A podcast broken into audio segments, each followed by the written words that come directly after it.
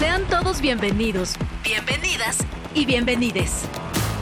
Este es un programa de radio Chilango. Sopitas FM. Sopitas, Greta y Max. En vivo por el 105.3. Frecuencia modulada.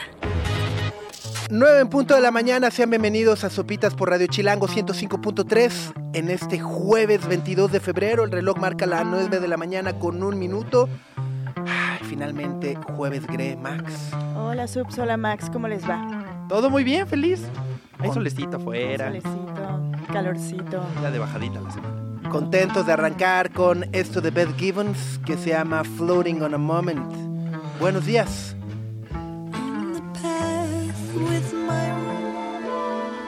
Es la voz de Beth Gibbons de Portishead. Parte de su álbum solista. Un álbum que, según cuenta, le ha llevado más de 22 años componer, crear y terminar y que estará presentando en su totalidad el próximo mes de mayo con la colaboración y producción de James Ford, ni más ni menos. Hablando de la mañana con seis minutos, sean bienvenidos a Sopitas por Radio Chilango en este jueves, ya lo decíamos, 22 de febrero. Entramos a la última semana de febrero. De- Con todo y que es bisiesto, ya el próximo jueves es 29. Iba a decir enero. No, no, febrero, febrero. ¿Cómo estás, Gre? Muy bien, Subs, muy bien. Este, agradecida de que ya es jueves. Agradecida con el de arriba. agradecida con el de Agradecida con el arriba. de, con el los de arriba, sí. Que ya es sí, sí, jueves. sí, sí. Este, pero bien, estoy, estoy todo cool. Muy bien. ¿Tú, Max? Bien, feliz. Lo que les decía, eh, que había solecito y calorcito. Sí, bueno, y alertan que se Exacto, viene tal vez macizo, no es ¿no? la mejor noticia O sea, posible. así como calorcito y solecito, no sé si es la mejor Como descripción. calorzote, ¿no? Calorzote y solezote eh, para todos los que andan aquí en la Ciudad de México, desde este 22 de febrero y hasta el 2 de marzo, o sea, los próximos 10 días, dos 10, semanas. 12 días, Ujú. hay una alerta de calor por altas temperaturas en la Ciudad de México. Y es invierno. Y es Y es invierno. Puntualmente, el, bueno, según mi aplicación, Ajá, ajá. Es buena, Eh, es buena. o sea, empieza justo hoy, se, se esperan 27, una máxima de 27 grados, que está choncho. Ajá. Pero ya para el lunes, martes, miércoles vamos a llegar hasta los 29. Y el tema no solamente es que las altas son altas, sino que cuando enfría, pues baja, eh, o sea, va a enfriar también a menos de 10 grados. Entonces hay que, ya sabes, salir, salir con la chamarra, pero luego al mediodía encuerarte, pero luego en la... ¿No? Ajá. A, Entonces seguramente habrá... a usar ahí- 14 capas, Ajá. luego las estás cargando y ahí en la mochila, calor. tortuga ninja, así con todas las cosas Exacto. encima. Pero, ajá, se esperan hasta 30 grados centígrados. en algún momento. Ahí está, Ouch. entonces pues sí, a, a estar bien hidratado sobre todo, Sí. ¿no? Eh, tomar mucha agua, Bloqueador. ponerse su bloqueador solar, exacto, por los rayos UV que también eh, están, están macizos, ¿no? Ajá, también se recomienda, la Secretaría de eh, Protección Civil hizo ahí unas recomendaciones, recomiendan usar colores claros Ok. de ropa. La que viene de negro ya Y yo, se Sí, complicó. ya, ya. Y procurar no exponerse demasiado tiempo al sol. Ok, ajá. Honores a la bandera al sol, de repente, ¿no? Es cuando caen ahí, se desploma la ¿no? Eh, pues ahí está, entonces sí, irse, irse ligeros pero tapados, pero eh, hidratados, pero con colores claros, pero no salir, pero sí salir, pero, ¿no? Y bueno, creo que además también eh, uno de los puntos claves es, eh, por ejemplo, el transporte público, ¿no? Eh, cuando hay muchas personas en el metro, pues obviamente la temperatura sube. mm, Entonces, eh, o sea, sí, todo padre, pero ojalá que las autoridades también tomen medidas al respecto, ¿no? En los sistemas de transporte público, porque pues por más ligero que uno vaya, cuando hay 300 personas en un, ¿no? Esperando un vagón de metro. Ni para dónde este, hacer. Ajá, Sí, ¿no? completamente. Sudorcito con sudorcito, así. cachetito con cachetito. Pero no es cachondo. No, E- no, Ese no. calor no es cachondo. No, ajá, es en línea como- 3 del metro como baño María no se le desea es a como, es como el como el sauna. ¿no? pues ahí está. Oye, y muchas gracias también a todas las personas que nos acompañaron el día de ayer a nuestra función especial eh, de Drive to Survive. Greta, te vi así, quedaste este Picadísima, picada, así, sí. qué bien hecha está, ¿no? Sí, voy a ser muy honesta. O sea, yo nunca había visto Drive to Survive porque desconozco absolutamente Ajá, todo de la Fórmula La Fórmula 1. 1 te vale No, pero ayer que la vi, no es que me haya interesado mucho la Fórmula 1, se me hizo interesante como las dinámicas, pero las personas involucradas ya me interesan. o sea, el, el Pierre Gasly y el, El- Nick de Vries. Y el ¿El Daniel, Daniel Ricciardo? El Ricciardo. Ricciardo, sí, sí, sí. Ay, sí. Nick. me sigue doliendo. Nick, Nick de Breeze. Nick de. Nick de dónde sí, es? sí. Eh, Países Bajos. Ah, ok. Y a mí el que me cayó muy bien eh, fue su coequipero, ¿no? Este, ¿El Yuki? el Yuki Tsunoda, Es la onda. que el se la Yuki. pasa ahí echando relajo todo el tiempo, así que dice, Es bien "Nah, tranquilo. él es el que tiene que probarse, no sé qué. y No, o sea, ahí. tranquilo de... El, el Yuki es muy divertido. Nunca comenta nada. Nunca comenta nada, se ve bien feliz, anda jugando todo el tiempo. Pero luego cuando le ponen el micrófono y va manejando, habla como marinero.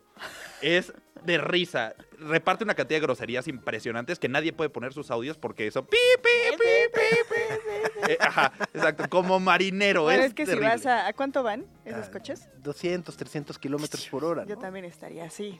Sí, pero bueno, está, está bien, está, está divertido. Bueno, muchas gracias a, a- a las personas que nos acompañaron, eh, la pasamos muy bien y bueno, pues si les gusta la Fórmula 1 ya saben, que, que además ya arranca la próxima semana, ¿no? El 2 de febrero. La Fórmula 1. Ajá, la temporada. Este, no sé, ¿en dónde van a correr? En El 2 de marzo en Bahrein. Ajá, sí, di- ¿En dije dónde? 2 de febrero, ¿verdad? También, no, el 2 de marzo Bahrein. en Bahrein. Ah, O sea, que es de este sábado al que sigue, ¿no? Exacto. mm. No, pues ya. ¿Corre ajá. Checo? Corre Checo, sí, sí, sí, todos somos Checo. a- Pero no a corre empezar Nick a, Debris. a, a- a planchar, a, a- a- a planchar las, las playeras de, ¿no? de Checo, así, Checo. sacar La la, gorra azul marino, la, la chamarrita, ¿no? Ajá. Ajá, todo, todo. Pero bueno, hoy vamos a estar platicando con Buco Arón. Ayer tuvimos la oportunidad de compartir eh, Viceversa, que es la primera canción de su EP debut, Drop When You Drop Dead. Y eh, pues eso, hubo, o sea, tenemos mucha curiosidad, eh, etcétera, y fue de podemos platicar con ella y se va a conectar un ratito para estar con nosotros esta mañana. Y también, Gre, vamos a hablar del festival Que Vecine. Sí, vamos a hablar con la codirectora del festival para que nos presente todos los detalles, sobre todo la programación de la novena edición que ya va a arrancar este viernes 23 de febrero y se va a extender hasta el 3 de marzo en la Cineteca Nacional. Así que es un buen plan para estas semanas ver cine hecho en la provincia francesa de Canadá. Quebecoa. Quebec, que vecine. que vecine, ajá. Que bebecine. ¿No? Ve, Lleva tu bebecine. ¿no? bueno, aquí está Idols, parte de su álbum Tank, favoritísimo. Qué gran, gran disco nos han obsequiado. Esta canción es Grace.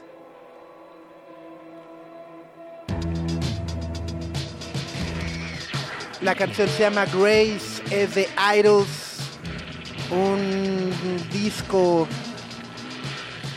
que habla del amor y del desamor, pero no solamente de los rompimientos o de una manera eh, tradicional, sino más bien las experiencias o la manera en la que los seres humanos nos comunicamos y nos relacionamos a través precisamente del amor y del desamor como experiencias universales por las que todos hemos atravesado y como esas experiencias, ese dolor, esa emoción también nos lleva a generar lazos de compas entre no compas y decir sí, sí, Sí, es pues sí. malditos, todos son iguales, Eh. perros, escúpanes, ¿no? Exacto, exacto.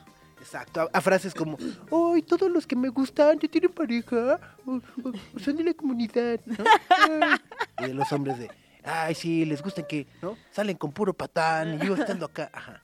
Eso, pero con mayor profundidad y mucho más bonito. Mucho más bonito, ajá. cantado, bonito. Ajá, contado, melódico. ajá, profundizado, así, por, por Joe Talbot y compañía. 9 de la mañana con 18 minutos. El día de hoy se, se dictó sentencia a Dani Alves eh, en España.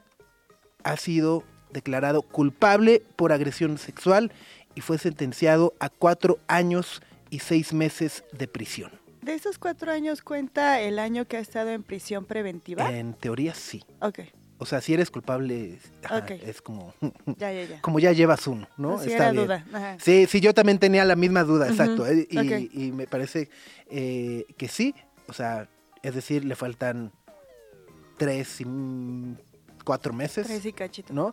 Eh, y además eh, le esperan cinco años de libertad eh, condicional o libertad bajo supervisión y eh, tiene prohibido acercarse eh, a la víctima durante nueve años. Tiene que pagar 150 mil euros y además todos los gastos legales. Exacto. Esos 150 mil euros eh, han sido muy polémicos porque fueron considerados en el Tribunal de España como un atenuante del daño. Entonces consideran que la pena debió haber sido más larga, pero como tenía 150 mil euros para pagar, Mm, pues le bajaron la pena de cárcel. Ok. O sea, micha y micha, Ajá, ¿no? Un poco así como está completo con los cuatro años. exacto. La víctima buscaba 12 años, ¿no? Que la sentencia Eh. fuera de 12 años, tengo entendido. Desconozco la verdad. Sí. La verdad, ahí sí te la debo. Te la debo. Pero bueno, pues es parte de las noticias con las que despertamos. Y bueno, y la otra, lo que acaba de decir el presidente en la mañanera, Max. Qué manera de empezar el día. Sí, eh, Eh, AMLO en la mañanera, si alguien no le está siguiendo en YouTube.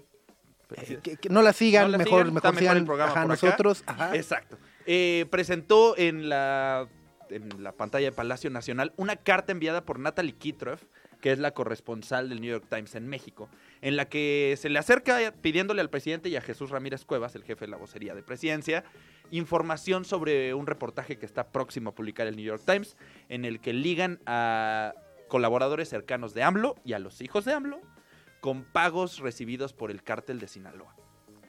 Eh, está muy rudo porque, de acuerdo con la carta de Natalie Kitroff, esta investigación no es la misma que se publicó hace unos meses del 2006. Bueno, es que ni siquiera fue hace unos meses, fue hace unas semanas. Exacto. No es la misma del 2006 de De ProPublica. las elecciones. del Ajá. 2006, sí. No, este es del 2018 y algunos de los pagos, porque hay pruebas de los pagos, según comenta la reportera, eh, se hicieron cuando AMLO fue a Sinaloa y saludó a la mamá del Chapo. Ok. Con- coinciden las fechas. Entonces, eso es lo que se sabe hasta el momento. El reportaje no se ha publicado. Lo que se sabe es lo que AMLO leyó en Palacio Nacional, que era la solicitud de la periodista a una respuesta del presidente.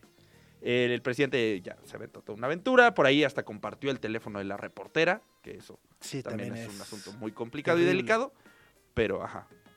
Sí, el, el- el- el- eh, eh, es increíble, ¿no? El, el un poco vacunarse en salud, como dicen, o cómo eh, generar eh, acoso en vez de dar respuestas y transparencias. Y bueno, pues sí, justo para eso lo eh, buscó la periodista, para aclararlo o tener su postura al respecto. Y en vez de hablar con la reportera y dar su postura o pruebas al respecto, pues decide un poco eh, incitar a este linchamiento mediático, ¿no? Es decir, eh, como dicen en inglés, don't shoot the messenger, pero aquí es todo lo aquí contrario. se le ¿no? Es vamos sobre ellos, no sobre la información eh, o sobre las pruebas. Y bueno, pues son acusaciones o señalamientos gravísimos, los dos. ¿no? O sea, uno podría decir, bueno, en el 2006 ya pasaron 18 años, este, pues, quién sabe si sí o si no, pero bueno, esta del 2018 y el círculo que eh, presuntamente involucra esta investigación del New York Times, pues no es, no es cosa menor y justo más, yo insisto, más allá de estar tomando este, posturas y de que si son unos y de que si son los otros, etcétera, etcétera, pues deberíamos de centrarnos en, bueno, cuál es la información, cuáles son los hechos, ¿no? O sea, que los hechos sean los que hablen en vez de eh, La las declaración itis. personas Ajá. y exacto, exacto, exacto, exacto. Pero bueno, son las 9 de la mañana con 22 minutos. Uf, pues ahí nomás con eso, ¿no? Este, así, eh, tra- tranqui para arrancar, para arrancar el día. Oye, ¿y viste la, es que esta me encantó la historia del sujeto que harto de que su vecino tuviera pachangas reggaetoneras hasta altas horas de la noche, dijo, este maldito perro ahora sí me las va a pagar. Desarrolló un aparato para bloquear el Bluetooth de la bocina de su vecino. es un invento del año. O sea, vaya, creo que también puede generar más violencia, ¿no? Porque, Ah. ajá, o sea, rompe por completo el diálogo de, oiga, vecino, bájele tantito, por favor, ¿no? Este, y dice, sí, sí, ahorita le bajo, ¿no? Y no, nunca le bajan. pero el- eso va, o sea, como que es ir escalando la violencia, ¿no? Porque el vecino de, este maldito ya me bloqueó la bocina. Pues, voy a comprar una de cable, perro, ¿no? Así. pero, o sea, ajá, eh, eh, me encanta pensar que hubo un sujeto demasiadamente frustrado y con el tiempo libre para decir cómo inhibo el Bluetooth de la bocina de mi vecino que pone reggaetón a largas horas de la Mm. noche a todo volumen. Oye, ¿en dónde ocurrió esto? En Argentina. En Argentina. En Argentina. En Eh, eh, Argentina. eh, presumió en Twitter este asunto, se llama Ronnie Bandini, este como creador, inventor. Usó inteligencia artificial para que las bocinas reconozcan cuando suena reggaetón y automáticamente se prende esta cosa y le apaga el Bluetooth a su vecino. Los primeros intentos han salido, cuenta O que sea, han salido ¿Solo tiene problemas con el reggaetón entonces? Aparentemente sí, pero también con el alto volumen. Entonces, los primeros intentos han salido ahí medio mal porque dice que las paredes entre el vecino y él son suficientemente delgadas como para que le retumbe la cabeza, Ajá. pero no tanto como para que aparezca la señal. Entonces, ahorita solo se le está interfiriendo. No se la ha podido pagar por completo. O sea, solo se escucha... eh, Ah. ¿No? Eh, ajá, pero candidato a alimento del año. Sí. ¿No?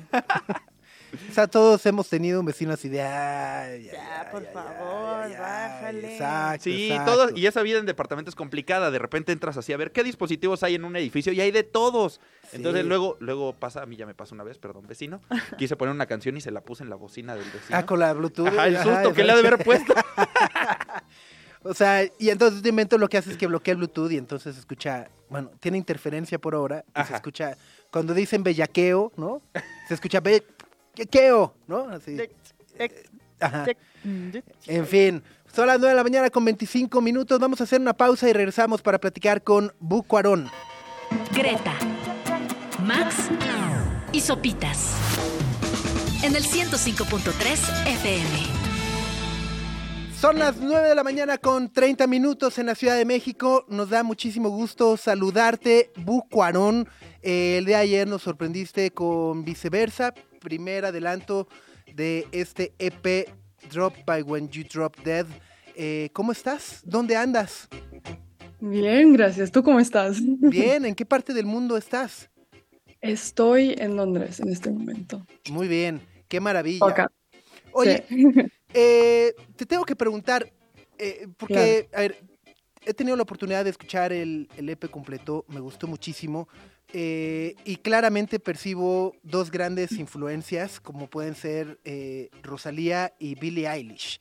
Eh, estoy, en lo, estoy en lo correcto, cuéntame un poco justo cómo fue que fuiste construyendo las canciones y definiendo el sonido.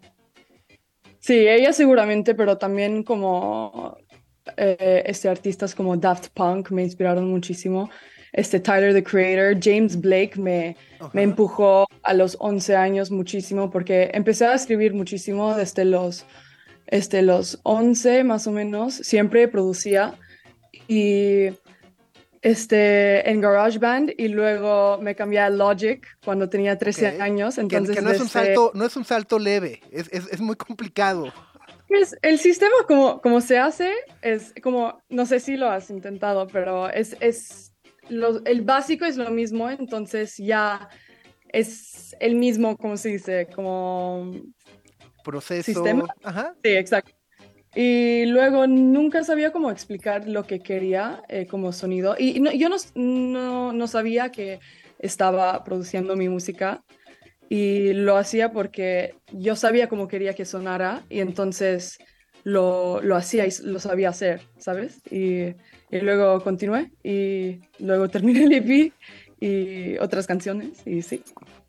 Oye, está genial como cuando vas reconociendo todas las influencias que tiene un artista, ya sea como en las melodías, ya sea en las letras y todo, pero a mí me gusta mucho y creo que se percibe en, en este EP que vas a lanzar próximamente, cuando es como un una culminación de años de experimentación y de años de encontrarse como artista y ves que hay algo de lo primerísimo que hiciste, pero hay algo de lo último. A mí me parece muy genial que justamente, y repito la palabra, sea una culminación de años y años de experimentación que significan años de encontrarte como artista. Sí, No, eso seguro. Y además como no estaba aprendiendo cómo crear esos sonidos mientras que los estabas, lo estaba haciendo. Por ejemplo, eh, experimenté, eh, experimenté, mucho con eh, el, ah, los arpeggiators, que es como una, una modalidad de, de, cómo pones los, los synths prácticamente, los sonidos. Y me enamoré de una cosa súper básica y, y, lo usé muchísimo, entonces lo puedes oír mucho en el EP. Pero además creo que la naturaleza de todo eso fue, yo crecí en Italia y y Londres y, tengo mucha influencia mexicana y tengo mi familia ahí y además me urge regresar demasiado.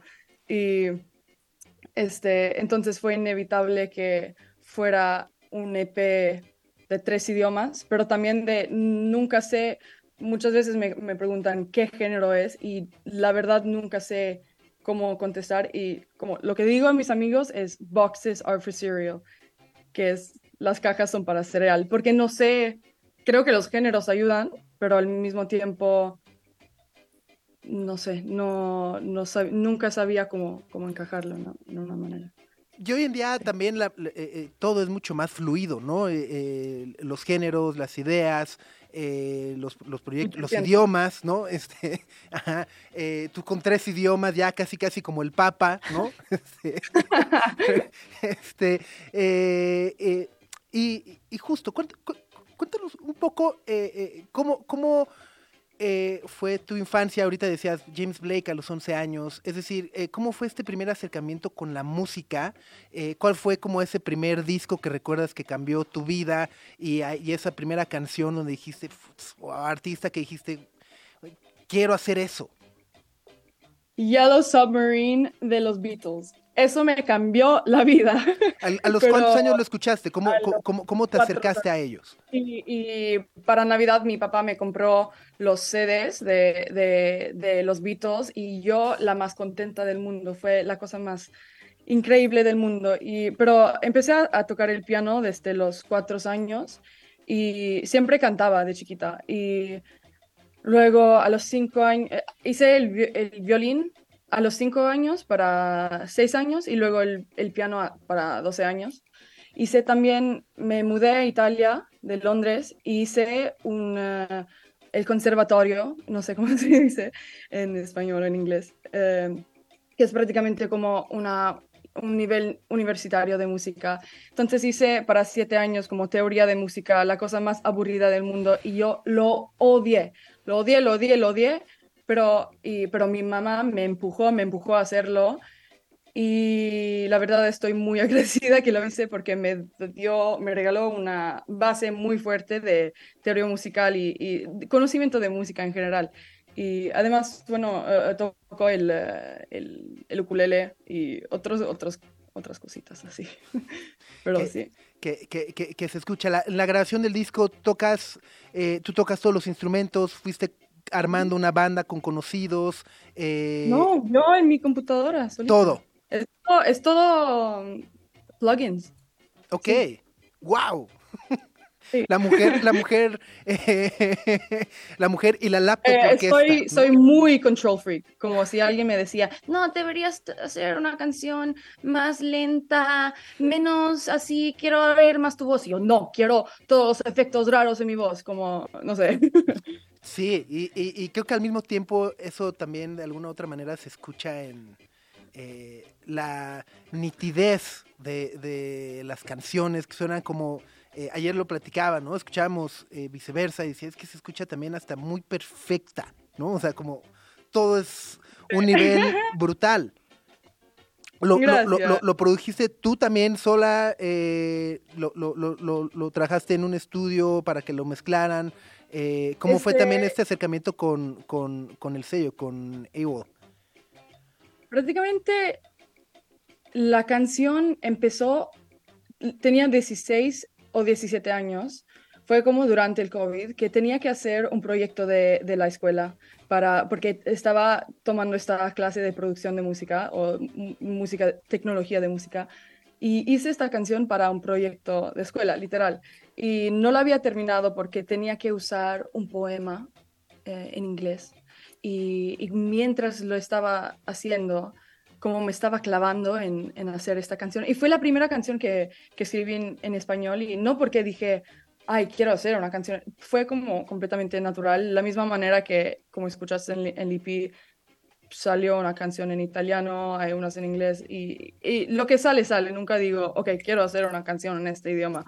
Y, me, encantó porque fue, fue tan natural y fue mi sueño siempre hacer algo en español y, me salió solito y, y luego uh, lo terminé. Y esta sí lo hice hace muchísimos años. Sí. Está, está buenísimo. Eh, y, y cómo, cómo, llegaste a Igual, ¿no? A, a, al sello que, bueno, pues justo está este, JPEG Mafia, Jungle, eh, Gus Dapperton, ¿no? Nick Cave, ¿no? O sea, estás ahí rodeada de, de, de, de grandes eh, colegas. Sí.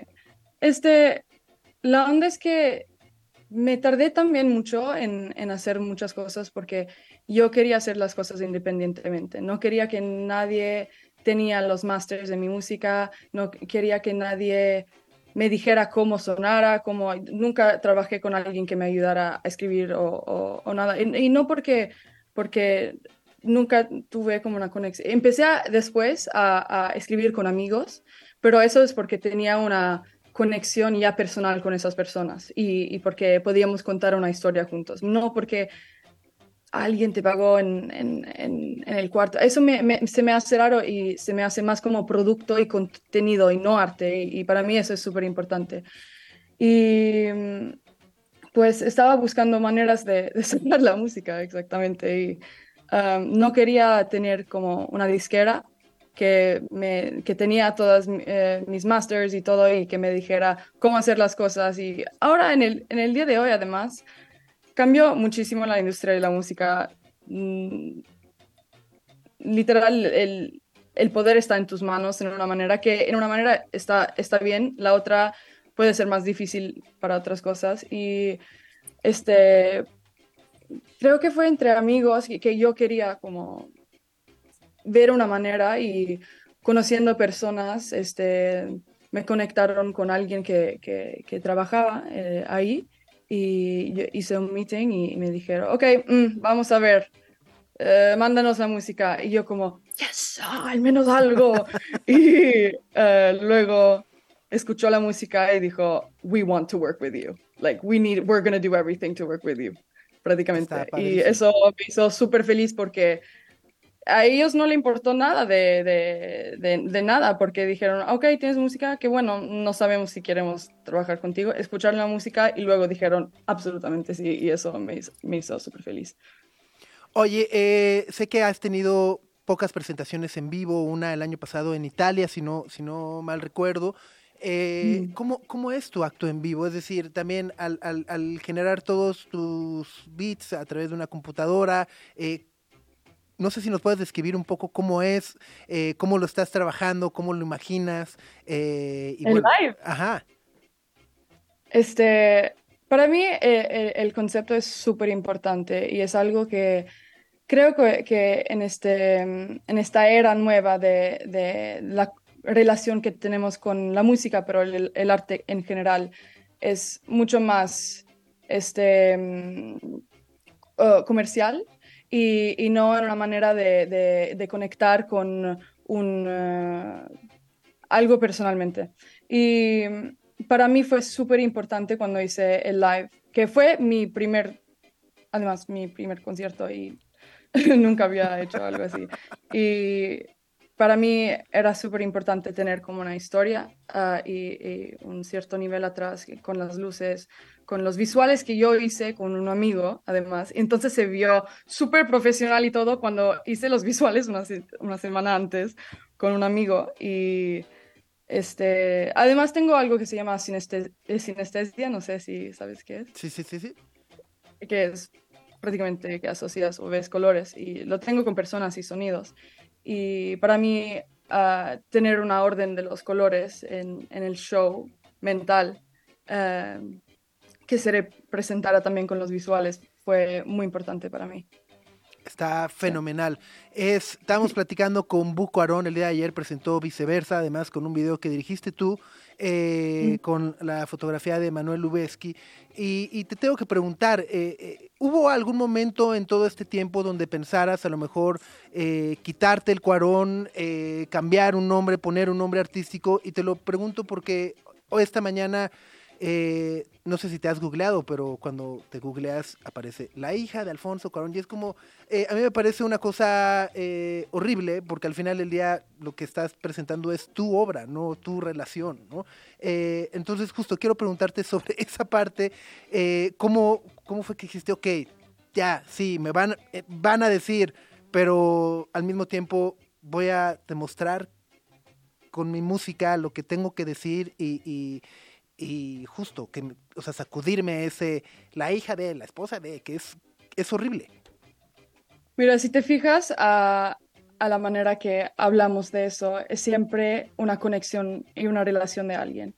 Y para mí, cuando yo soy una connotación y no soy los méritos de mi trabajo, para mí a veces noto que esos comentarios al, al mismo tiempo no, no lo hacen a hombres y es siempre, son siempre connotaciones que hacen a mujeres. Y yo por cuánto puedo trabajar y hacer mis cosas, siempre me van a etiquetar y eso es algo que yo no puedo controlar. Y lo que puedo hacer es, es crear y el, el privilegio más grande fue tener una familia que me exponía a arte y, y películas y, y- y- y culturas y idiomas, que, que eso me abrió la mente. Abrirse la mente es la cosa más importante. Y además creo que algo muy importante es que hay un sistema que no, no, no está funcionando en este mundo. Hay un sistema de muchas cosas, eh, resources este, capitalista, eh, de meritocracia que no funciona. Y, y yo quiero hacer todo lo que puedo para cambiar esos, eh, esas cosas, y, pero al mismo, al mismo tiempo entiendo que la- las personas pueden pensar que yo soy una representación de esos problemas, pero la verdad es, es que yo no tengo el control y, y no es mi culpa que hay un sistema que no funciona. Eh, con el nombre, ah, literal, cada momento estoy como, ay, debe- tenía que llamarme Bu y no Bu Cuarón, ay, no sé qué hacer.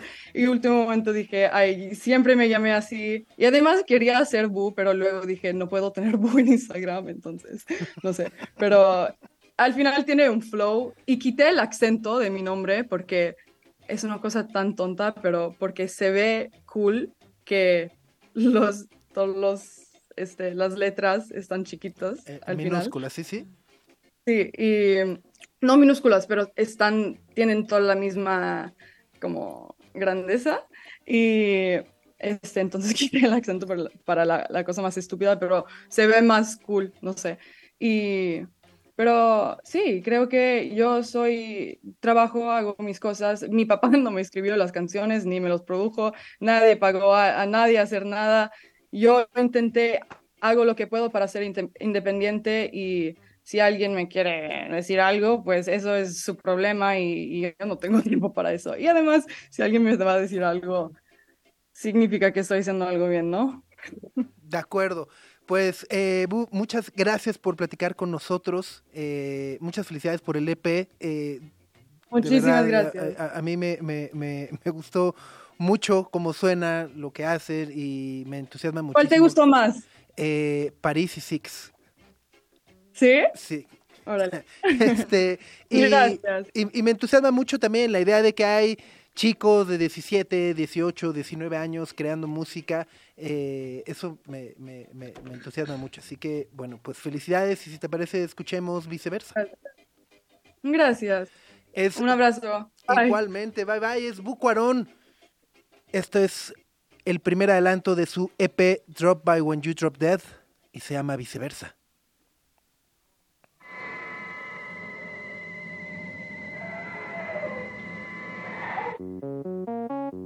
Quiero hacerlo otra vez, es que te amé por algo que no es. Querías más a ti que a mí.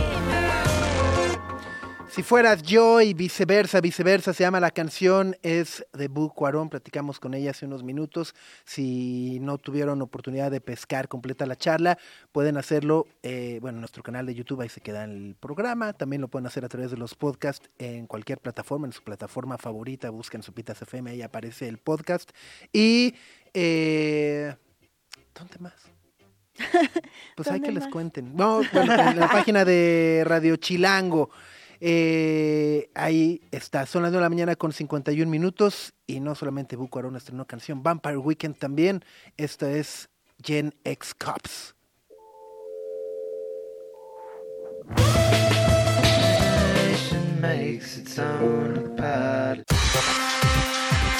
Lo que no sabías que necesitas saber. Sopitas FM.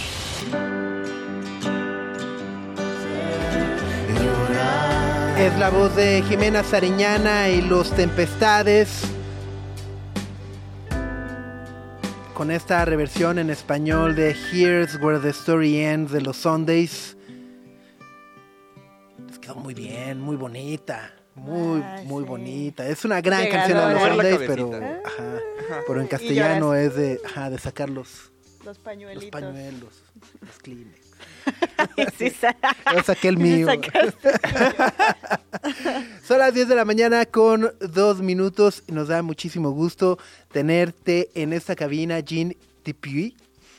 Lo estuve practicando mentalmente todo el corte comercial. Eres eh, codirectora de Quevecine que arranca este fin de semana esta muestra eh, de películas que llegan a nuestro país eh, para la difusión del cine.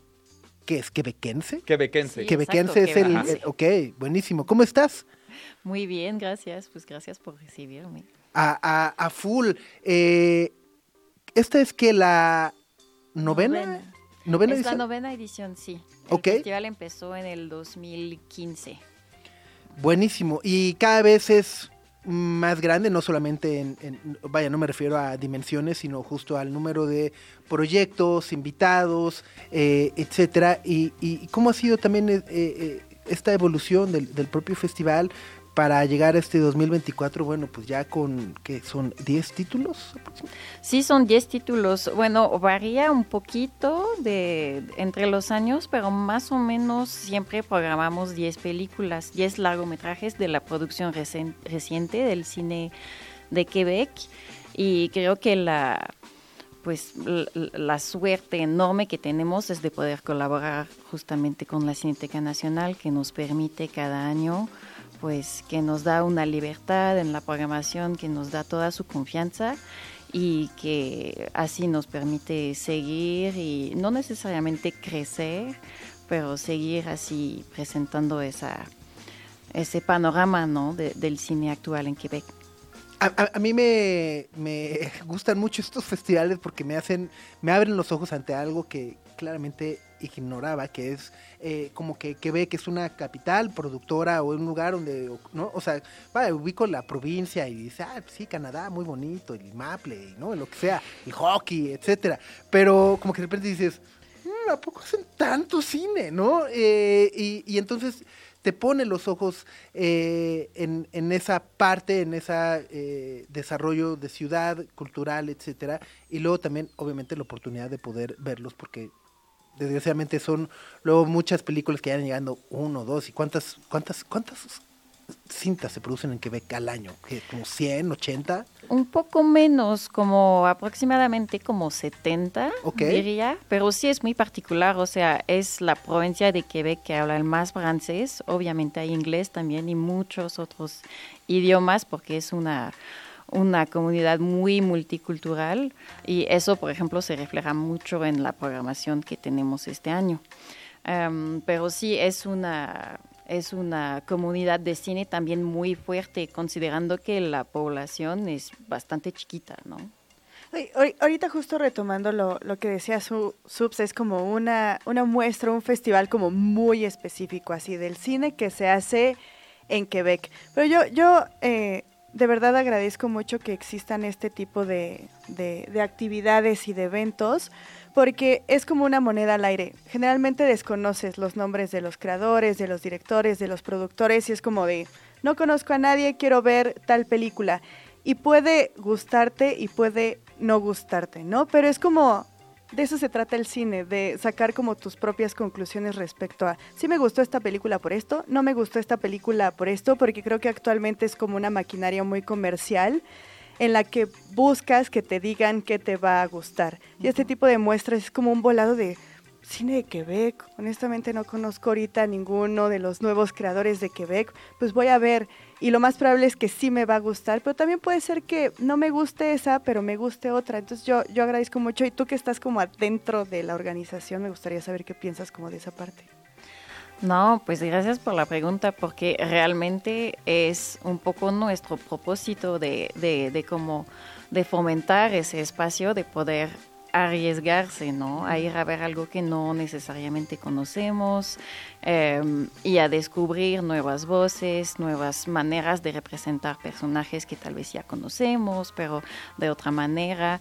Y eso es, bueno, lo repito, es la, la suerte del festival de poder contar con un público tan fiel en la Cineteca o en general en la Ciudad de México, con tanta curiosidad y eso, bueno, nos permite justo programar películas no tan comerciales y abrirlas a un público como justo muy muy interesante y que siempre está súper abierto al diálogo y por eso de tener varios directores, directoras presentes con nosotros para justo entrar a esa plática, pues es, es el propósito del festival.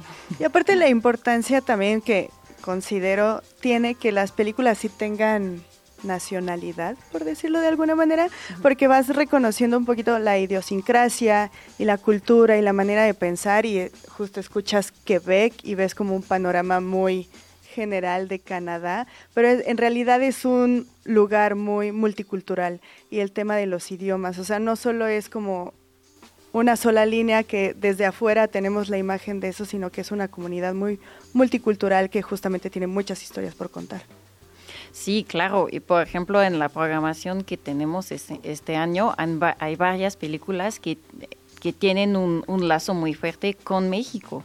Hay una película que hasta se grabó toda en la costa de Oaxaca, que se llama Desvío de Noche.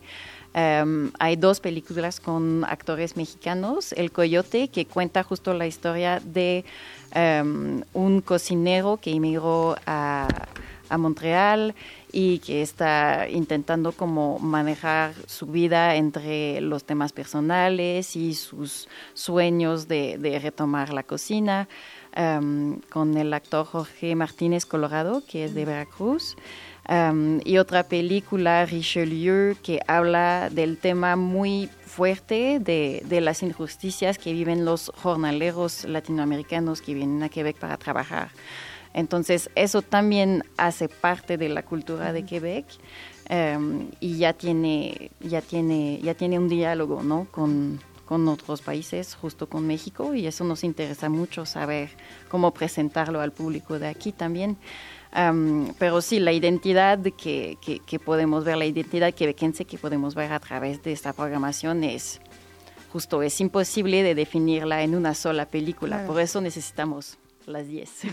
Estamos platicando con Jean Dupuy, la codirectora de Quevecine, que se estrena mañana en la Cineteca, en la Cineteca de Choco. Ajá. Para que no ajá. haya error. Sí. Iba a decir la original, pero ya, ya. Ajá. Ya, ya, la original se quemó y ahí hay todo un drama. En la de Choco.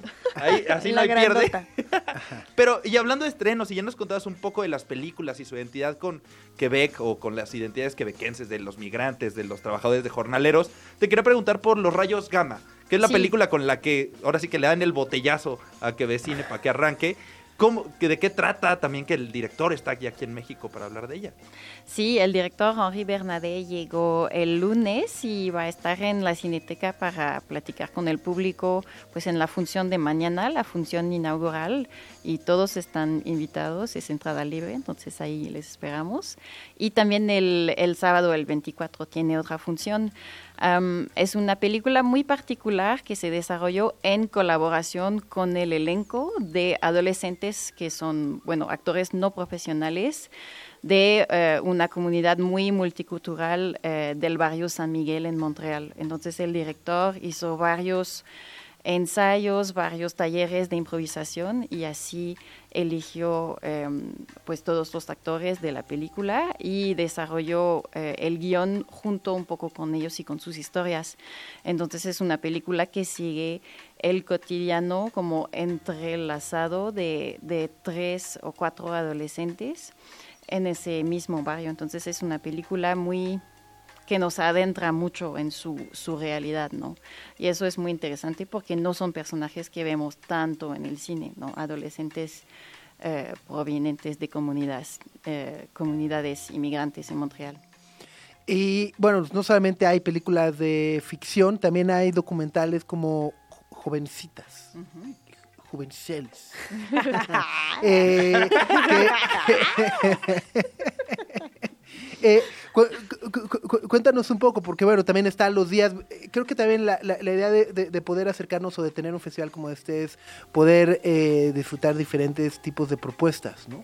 Sí, claro, pero los documentales tienen esa particularidad de que pues no necesariamente eh, era algo que buscábamos, pero de hecho las- los tres documentales son hechos por directoras eh, mujeres y dirigen su cámara, su mirada, tratan de otras mujeres, que eso es muy particular. Entonces, justo Jovencitas trata de otra vez grupos de adolescentes que intentan como definirse a través de su relación con las redes sociales, sobre todo.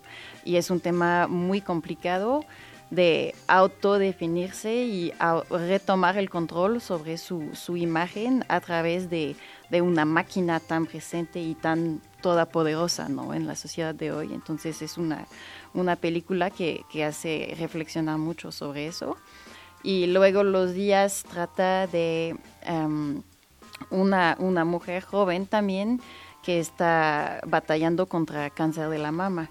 Y es una, una película muy intimista y muy sensible em, que nos hace pensar en, en, en cómo, en, en- cómo ser valioso, ¿no? Sí.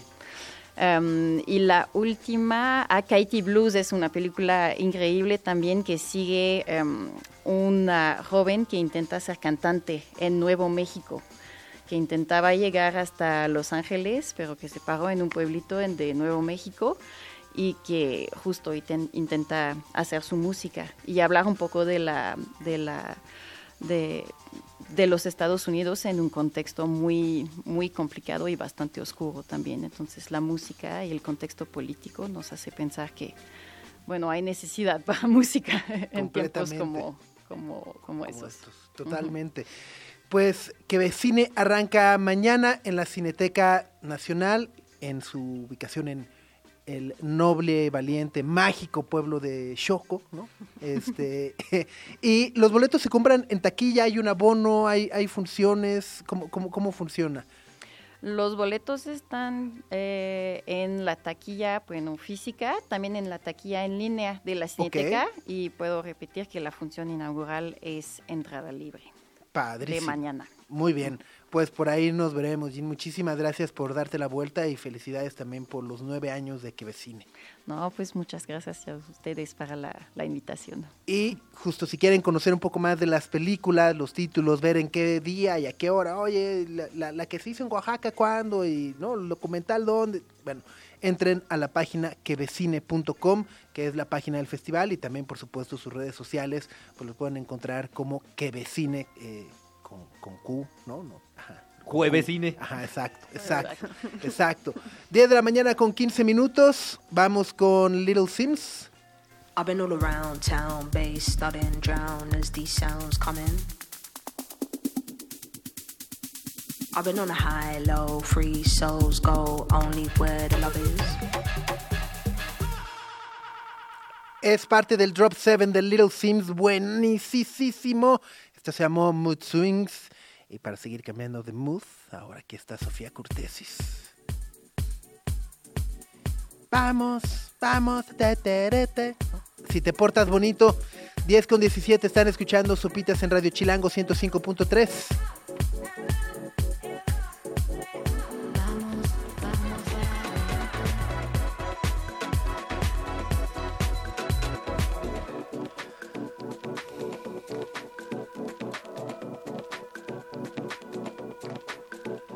Es Sofía Curtesis.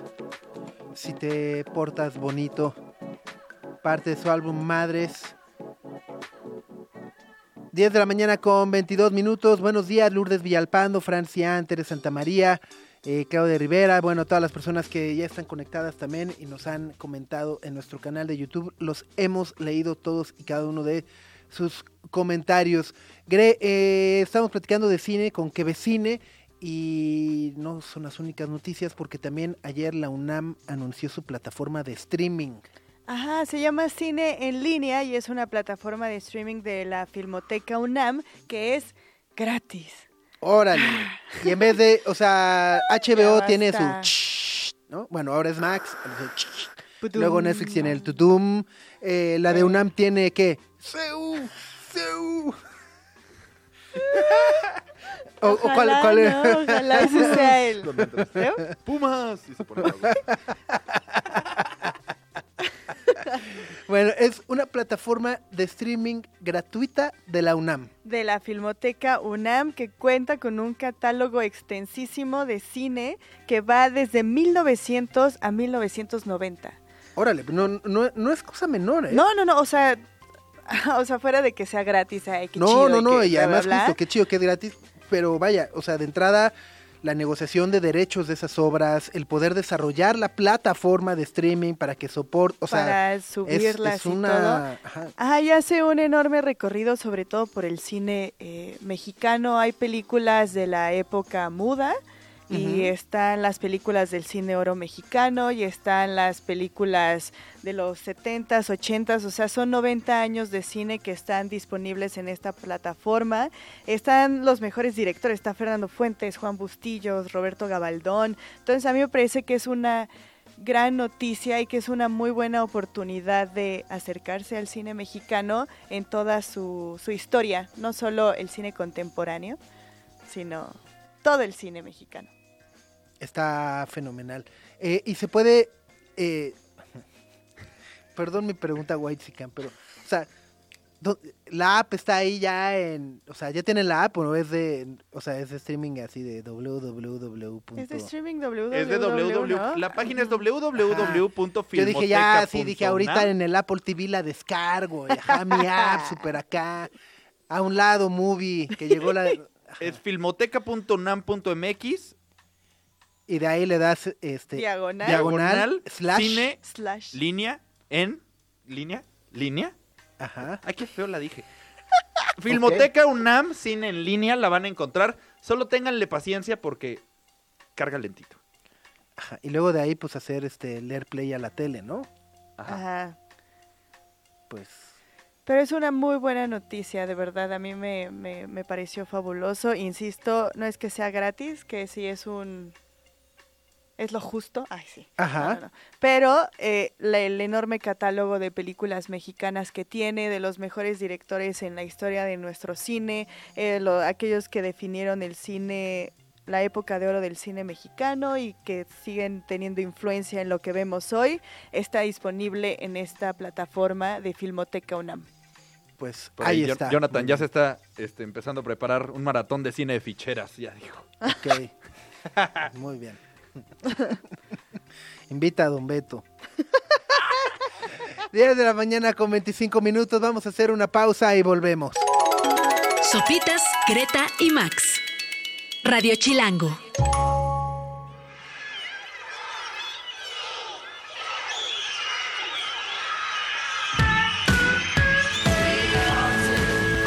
Es.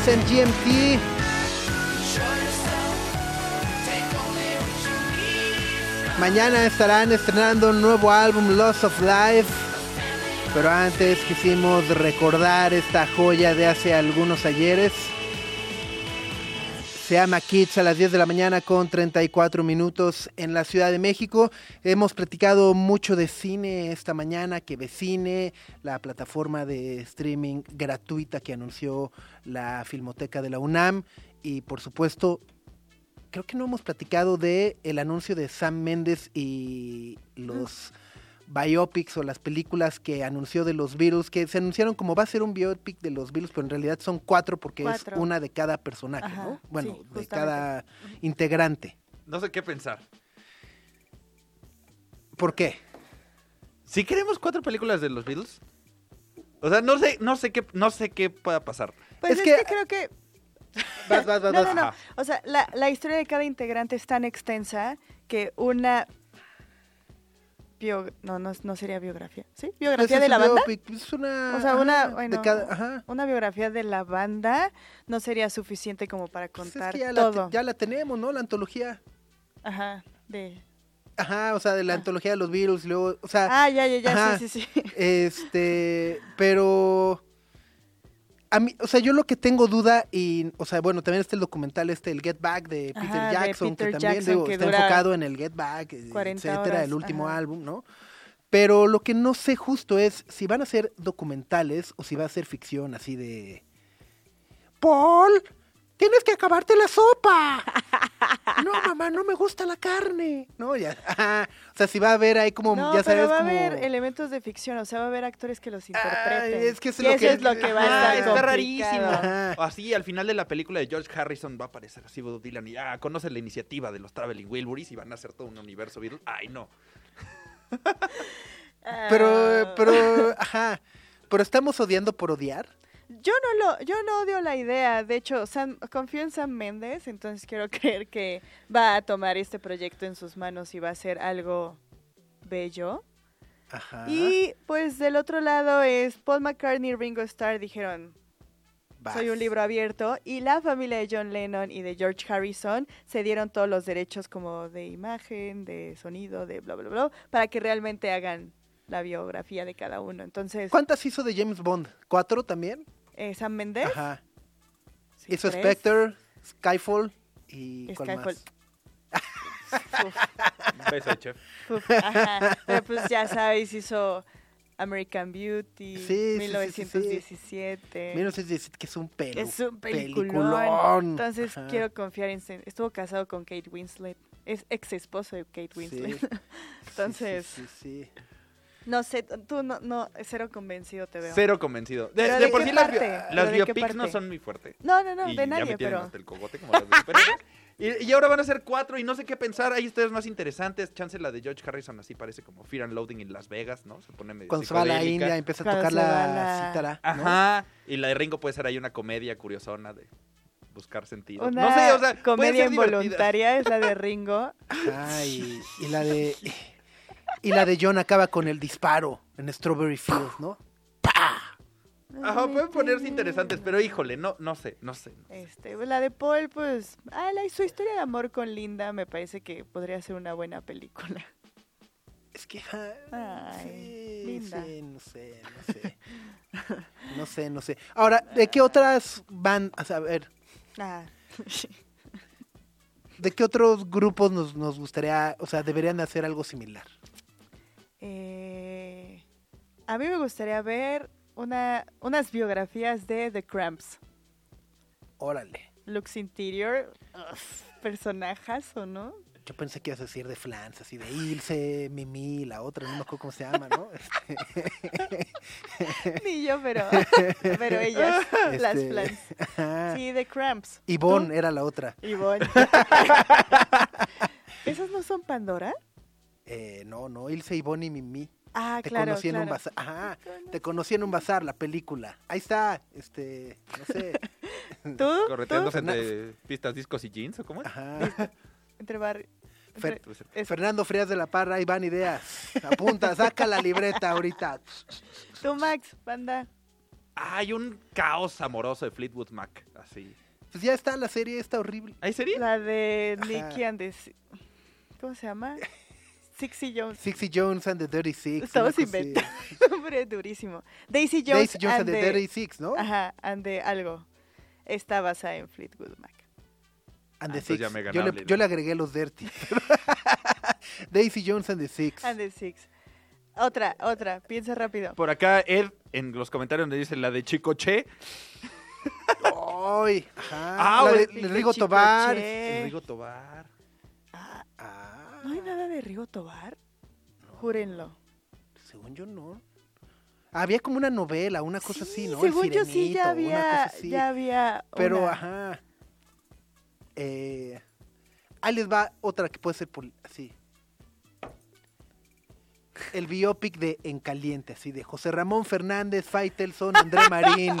No, no hacen música, pero ese drama, Es traición, banda. ajá, ese drama, traición y todo así.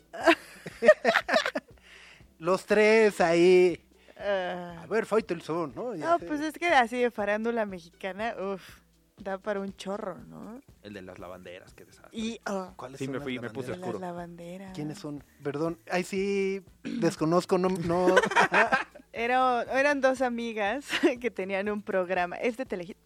Era de multimedios. Ah, de Ah, pues multimedia. con razón, no. no Las lavanderas. Sí, me manché, me no, manché. espera, te lo voy a resumir muy rápido. Una de ellas se enferma una enfermedad terminal y la amiga se mete con el marido mientras ella estaba atravesando la enfermedad. Y fallece Ajá. y el marido se casa con la amiga. Sí, pero, o sea, todo sucedió cuando ella estaba Ah, es, ya. es la famosa Carla Panini. Ah. Una de ellas, ya. O sea, es que ubicaba el chisme, sí. pero no. Ah, ubicaba el chisme. Ya, ya, ya, ya, ya. Sí. Bueno, pero, pero además también, ¿por qué todo el mundo molesta a Carla Panini y no al mequetrefe Ah, del no, esposo? no, o sea, es, él, no importa. él- Ajá, él- es que él es el peor, porque él era el esposo. Los dos son peores. No, Una era la amiga. él era la amiga. la otra era el otro le juró amor eterno, cuidarla en la salud y en la enfermedad. No irse iba a a acostar cuidar con su amiga en la enfermedad. Te voy a cuidar, pero las amistades, mi amor. Y se fue. Ajá, Desgraciado. ajá. También ella, pero él desgraciado. No, también. 8 poco no estaría chida la película? Ya- ya lo vi. ¿A poco no estaría Ya buenísimo? está, completamente. Este, No, pero de una banda subs. ¿Mexicana? Ponte serio, sí. Es- Ya. estoy ser. O sea, a ver, mi. Ajá. Ajá. ajá. No, de una banda. Así que te gustaría ver biopics. Es que ni una, es lo que hemos hablado. Es que los biopics son muy. son perfectos, sí. Ajá. Por alguien por acá decía la de Pink Floyd debe estar buena. Ah, Podría estar buena. La batalla. También Este, dicen David, Roger, este. Sí. que en la de George Harrison dicen que salga cuando Clapton le bajó la morra a George Harrison. ¿Pasó Órale. eso? No me la sé, no me la sé. Ey. Oh, El Sid Barrett. el Sid Barrett. No, Tú, sí hay. Max, dijiste una banda, pero no. ¿Pero ya existía? Ajá. Ajá, tú dijiste Fleetwood Mac, que ya está. Ya existía. Lo dije las lavanderas, que metí la polémica. Dios. Es de- Ponte serio. Este, ponte serio. Ajá, ¿de quién harías una así? Max Frías de la Parra. ¿De quién harías la película, serie? ¿De los Bookies o de los Temerarios? Estaría buena. Ah, también de estaría los Bookies buena. estaría buena. Ajá. O la de los Tucanes. La de los tucanes. Una biopic de Timbiriche. Por acá, por- Una de Chalino Sánchez. Es que, de- es que de Timbiriche habría como 46, ¿no? Porque hubo como 20 este, Ah, sí, la primera diferentes. generación. Ajá, La primera. La de Julisa, Yulisa, ¿cómo se llama? ajá, Ajá, Ajá. ella. La, o sea, la que formó ella. ajá. Bueno, de ella formó todas, pero. ya me callo. Bueno, vamos con más música. Esto es de Kasabian, es nuevecita, la estrenaron ayer y se llama Call.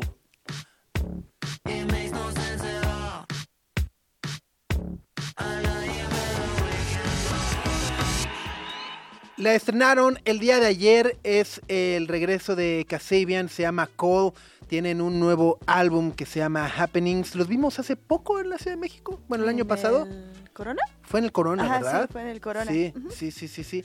El octavo álbum, eh, justo por acá alguien eh, también comentaba, pues un documental, una bio de Kasabian, porque su vocalista este, pues, se volvió loco, ¿no? Y, eh, sí, Baden tuvo eh, problemas de salud mental, sí, sí, sí, muy graves y serios que lo llevaron incluso a... pues abusar de a golpear a su Agredir, ¿no? esposa, bueno, a su pareja, ¿no? Tom Megan. Eh, y justo a partir de ello, pues es que Sergio Pizzorno, ¿no? Ajá. Este, se ha encargado de eh, liderar la banda por completo con este nuevo álbum, El Orgullo de Leicester. ¿no? No, hombre, cuando Leicester era campeón de la Premier League y Kasabian ocupaba el número uno y ahora ni una ni otra. Ni una ni otra. ya el, el- el- el Leicester no está ni en la Premier y Kasabian pues tratando de resucitar de entre las cenizas.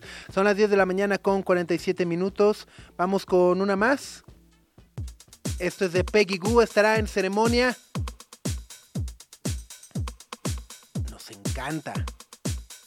Esta canción se llama I Go desde Corea del Sur.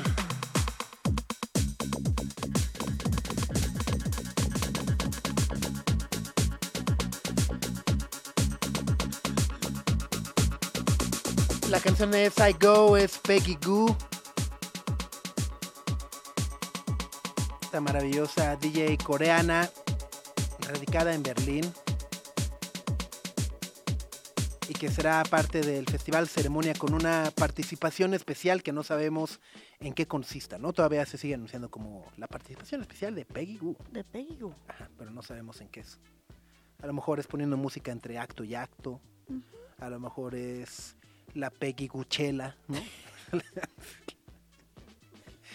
no sabemos, no sabemos. Saluda no sabemos. De cinco y se regresa. sí. Sale un holograma y tan tan. Eh, eh, Es que es tan amplio el concepto participación especial que Que cabe todo. Exacto, pero bueno, eh, Oscar Álamo dice, ya está a nada de regresar el Leicester a la Premier, ¿volverá a ser campeón? Sí, temporadón en la Championship con Enzo Maresca, que es el técnico, y tiene todavía muy buenos... Jamie Vardy sigue, ¿Sigue ahí? sigue ahí. Él dijo- es el verdadero di- ídolo de Dijo, me Leicester". iba a retirar, pero no los puedo dejar en segunda. Este, entonces por ahí, pero está eh, Baez y todo, sí. Jamie Vardy es el verdadero ídolo de Leicester. Sí, sí, sí, sí, completamente. Este, que luego. Ah, ah, no, sí hay, sí hay. No la he visto, pero sí hay. La serie de su esposa, el documental de su esposa. Ese es un dramón. Chismosa. Ajá. La esposa chismosa de Jamie Vardy. Ajá. Esa es buenísima historia. No sé qué me habla. Ah, eh, es que en el Reino Unido las esposas de los jugadores de la selección británica, de la selección inglesa, son las WACs.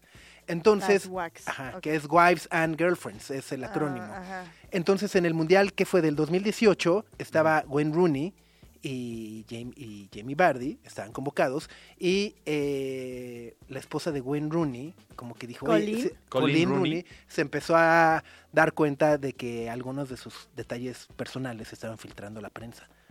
Y dijo, qué raro, qué raro, qué raro. era la Y entonces Rebeca? empezó Le a puso un subir... cuatro, le puso está un cuatro. Le empezó a subir stories A ver, ajá. a los que nada más le salía... Close Friends. Ajá, Pero close friend, solo- pero ay. solo ella era el close Ok, friend. ok. ¡Ah! Y entonces salió a la prensa y fue de ella es el topo. ¡No! Y se fueron, entonces se fueron a juicio y la No. demandó y ajá, Oye, ¿qué pasó entre Jamie y Wayne? pues como que se dejaron de ¿Sí? hablar, ajá, ajá. Es un gran, ajá, No, oye, pero qué necesidad de la Rebeca Bardi de sí, de andar, ven- de andar vendiendo que chismes a la TV No Nota. es como que te falte dinero, ¿no? Exacto, sí. En fin, pues con este chismecito los dejamos el día de hoy. Para más chismes a las 6 de la tarde, Daniel Moaz. Este, en mala tarde, no, ¿no? Este, y bueno, ahorita se quedan con Gina Jaramillo y el resto de programación de Radio Chilango. Que tengan buen día. Adiós. Aquí termina. Aquí termina. Sopitas FM. Sopitas, Greta y Max. Lunes a viernes, 9 a 11 de la mañana, Radio Chilango 105.3. Frecuencia modulada. Radio Chilango, Radio Chilango 105.3 FM. La radio que... Viene, viene.